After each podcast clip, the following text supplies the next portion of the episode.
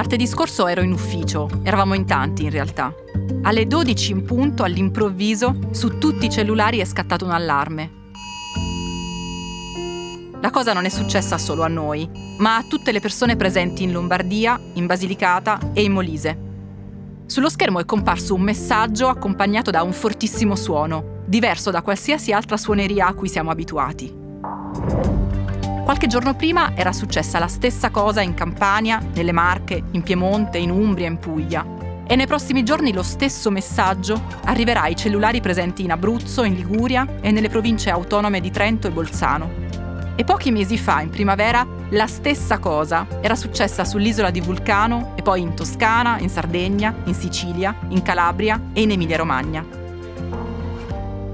Quell'allarme, quel messaggio, erano un test il test di un sistema di allarme nazionale che si chiama IT Alert e che, anche se ancora non lo sappiamo, un giorno potrebbe salvarci la vita. Sono Francesca Milano e questo è Coffee News, un podcast di Cora Media promosso da Allianz.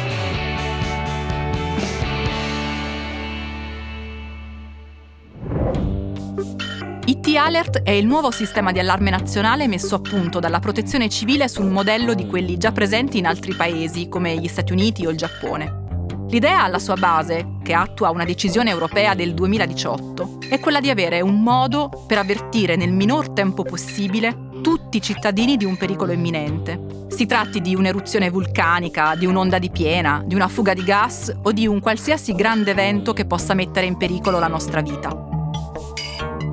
Nel caso in cui si verifichi, o stia per verificarsi un cataclisma, quando il sistema sarà pienamente in funzione, i cellulari di tutte le persone dell'area geografica interessata suoneranno tutti insieme, dando informazioni su quello che sta per verificarsi e soprattutto su come mettersi in salvo e su come raggiungere i rifugi, le aree sicure e i punti di soccorso più vicini.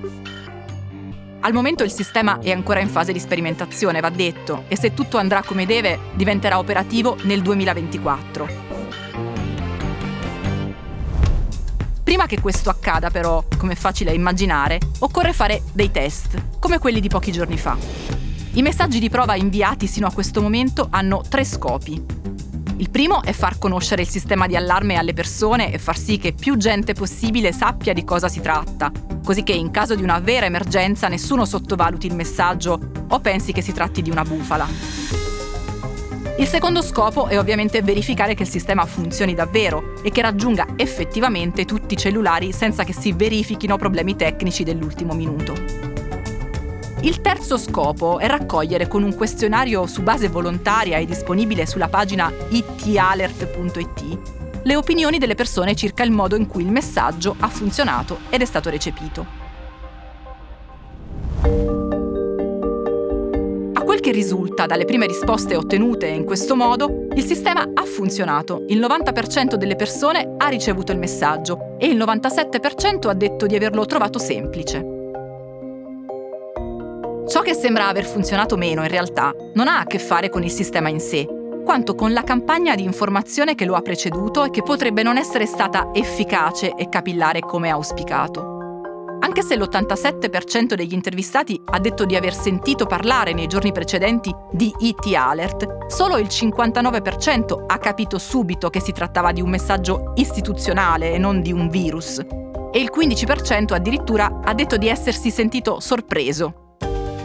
Il sistema funziona con la tecnologia Cell Broadcast, si tratta di un modo unidirezionale di mandare messaggi a tutte le persone i cui numeri di telefono sono agganciati alla stessa cella telefonica e dunque si trovano nella stessa area.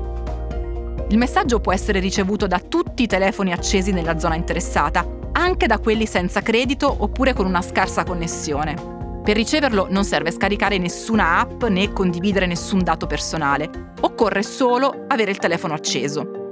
Il messaggio appare sulla schermata principale anche se il cellulare è in uso o è in modalità silenziosa, dal momento che per il suo carattere di estrema emergenza è in grado di scavalcare tutte le altre funzionalità di un telefono.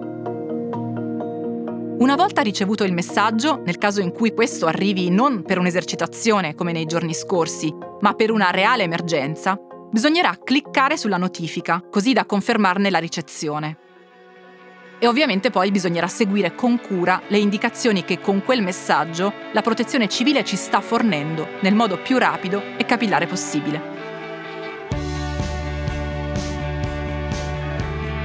Coffee News è un podcast di Cora News prodotto da Cora Media e promosso da Allianz. Condotto da Francesca Milano, Guido Brera, Mario Calabresi, Simone Pieranni e Lorenzo Pregliasco. La cura editoriale è di Francesca Milano. In redazione Luciana Grosso e Ilaria Ferraresi. La supervisione del suono e della musica è di Luca Micheli. La post-produzione e il montaggio sono di Guido Bertolotti. La producer è Monica De Benedictis.